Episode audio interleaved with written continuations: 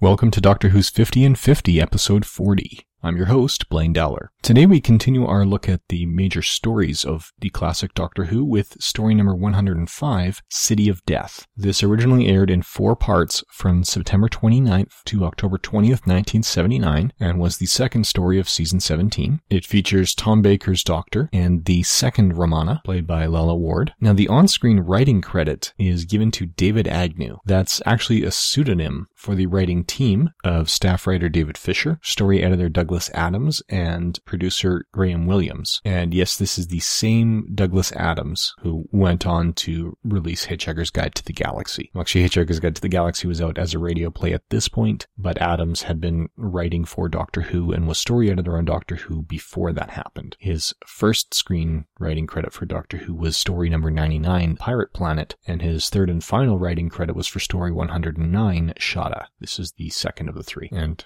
oddly enough, because of circumstances well beyond his control, Shada becomes the first episode that really skews the story counting for Doctor Who. So the basic plot of City of Death is that the Doctor and Romana are still using the randomizer to avoid getting caught by the Black Guardian, following the Key to Time series, and they end up in Paris 1979. While they're there, they stumble across a plot to steal the Mona Lisa, as well as six other seemingly genuine copies of the Mona Lisa. And a local detective has been hunting a particular local count because he feels he's counterfeiting similar works of art, although every one of them stands up to every scientific test that can be thrown at them. The villain of this piece is played by Julian Glover, who previously played Richard the Lionhearted in story 14, The Crusade, which opens up some interesting continuity questions, because his character in this one is an alien who's been fractured into 12 pieces that are scattered throughout human history, guiding them and steering them for his own ends. Now, if you've got 12 pieces in history that are fractured and steering human evolution, perhaps Richard the Lionhearted was one of them. So it's not so much an actor reuse as, well, now we're revealing what he actually was. I don't think that was the intention in any way, shape, or form. I doubt they were expecting people to recognize an actor that they'd last used in 1964, but it's possible. And this character is also likely the precedent that Steven Moffat was referring to when he said there was precedent for the solution to the mystery surrounding Clara Oswald in the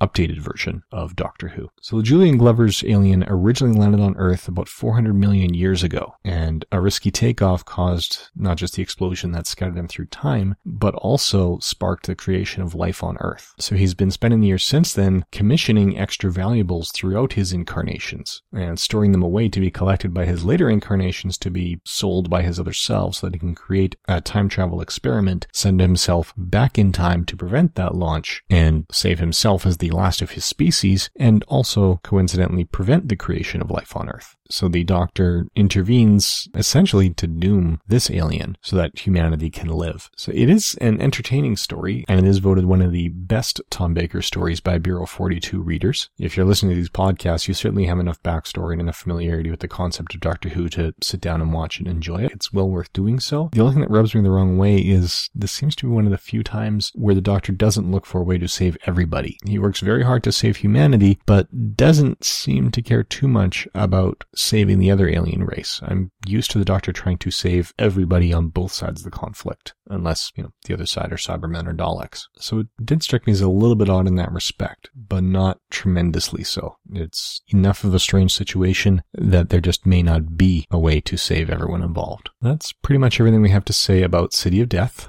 Now, going by the reader votes on Bureau 42, the next story that we would have been discussing would be Earthshock. I haven't been able to track a copy of that down. It is out of print and none of my local retailers still carry copies. So we're going to be substituting Time Flight instead. So please join us again tomorrow when we discuss Time Flight and thank you for listening.